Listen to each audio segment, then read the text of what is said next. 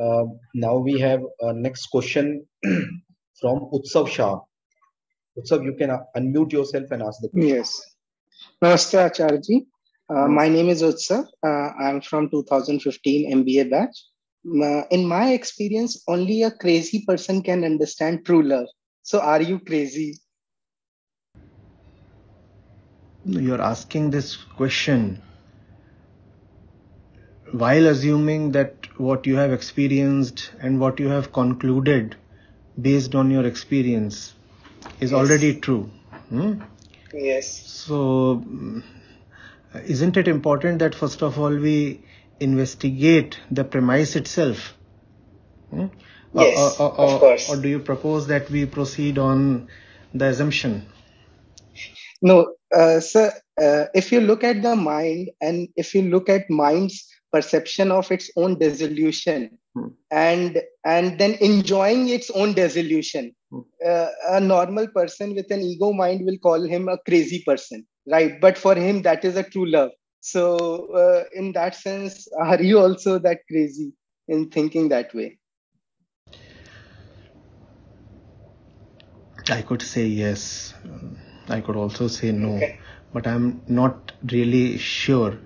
Uh, whether uh, that would be uh, useful because you see these are words that are uh, recycled so much in the spiritual literature yes. that just because one is habituated to reading them one starts feeling one knows them mm-hmm. now just because one is habituated to something does not mean that one knows that thing for example you could be habituated to to um, passing by a, an electric pole or uh, a slaughterhouse or a hospital or a funeral ground or something every day right?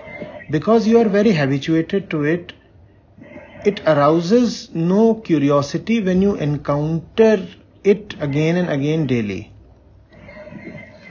but, but that does not really mean that we fully understand this object we are perceiving.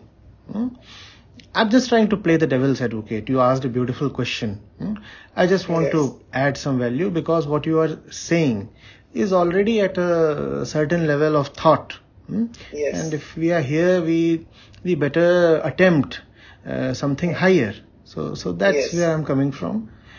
So, you know, you read uh, uh, Kabir Sahab, you read Rumi, yes. and uh, you read the words of the of the saints, and you come across uh, such phrases as divine craziness and uh, uh, seeking joy in one's own inner death, and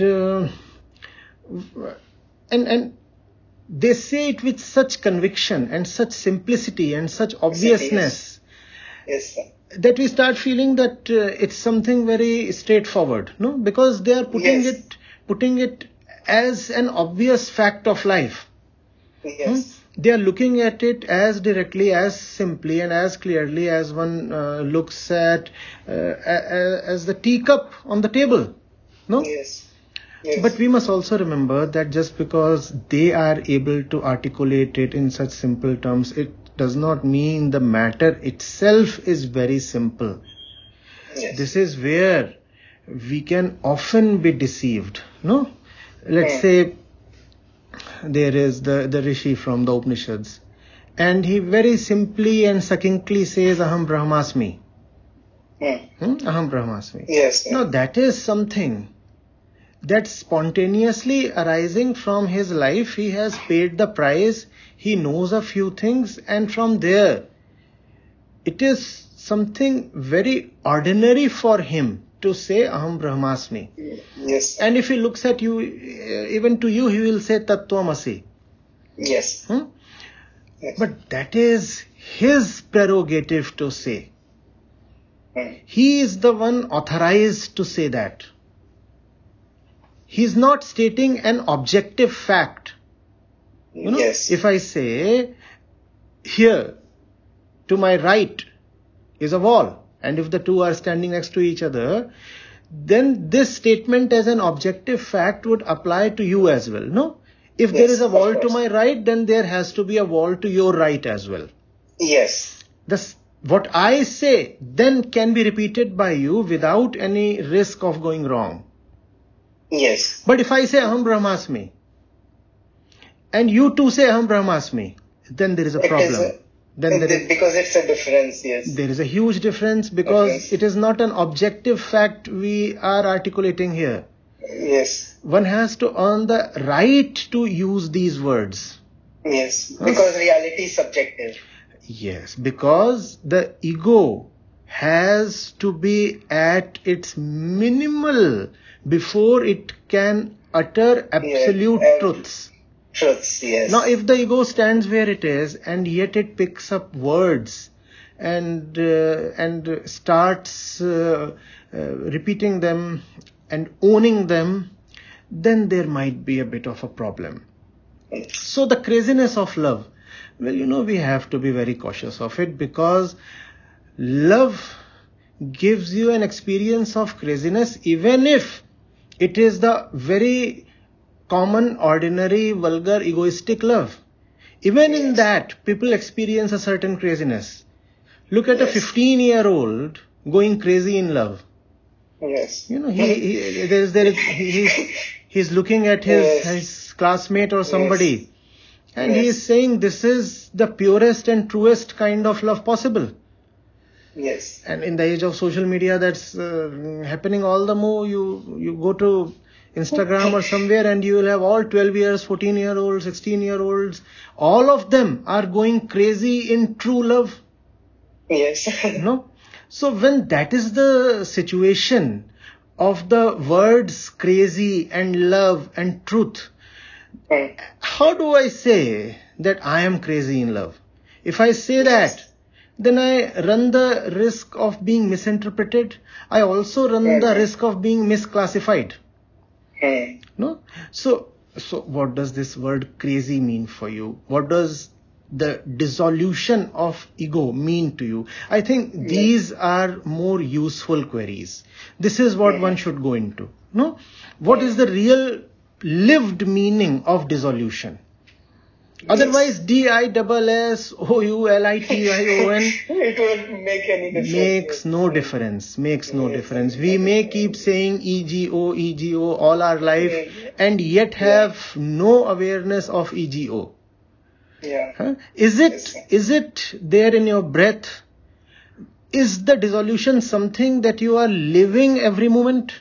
Moment, yes. That's yes. what one has to honestly investigate. Hmm? And that's what uh, spirituality is really all about. Yes. To go into the facts, bare facts of one's life. Yes. Bare facts. How is it with me?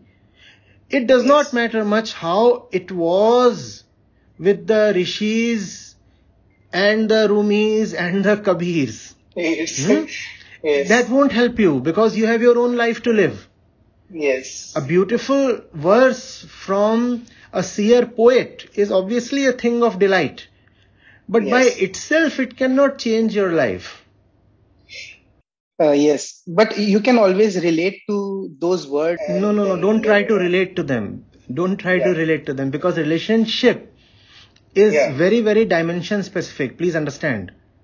Hmm. How can a thing on the earth relate to something in the sky? That is beyond, yeah. That is beyond. But that's the ego's uh, aspiration to remain where yes. it is, to remain where it is, and yet strike a relationship with the highest. Yes. And that is a great problem. Hmm. Hmm? If you want to relate to the sky, then rise to the sky. That is the only honest way of relating. If you remain where you yeah. are, and the ego does not want to change itself because uh, there is comfort in where it is, yes, and there is security yes, in where it is. Now, remaining where it is, if it wants to have a relationship with something of the beyond, then uh, this may not be very honest. So, yes. so do not just try to relate. Huh? Try to rise. Try yes. to rise. That's that's more important. More important. Thank you, sir.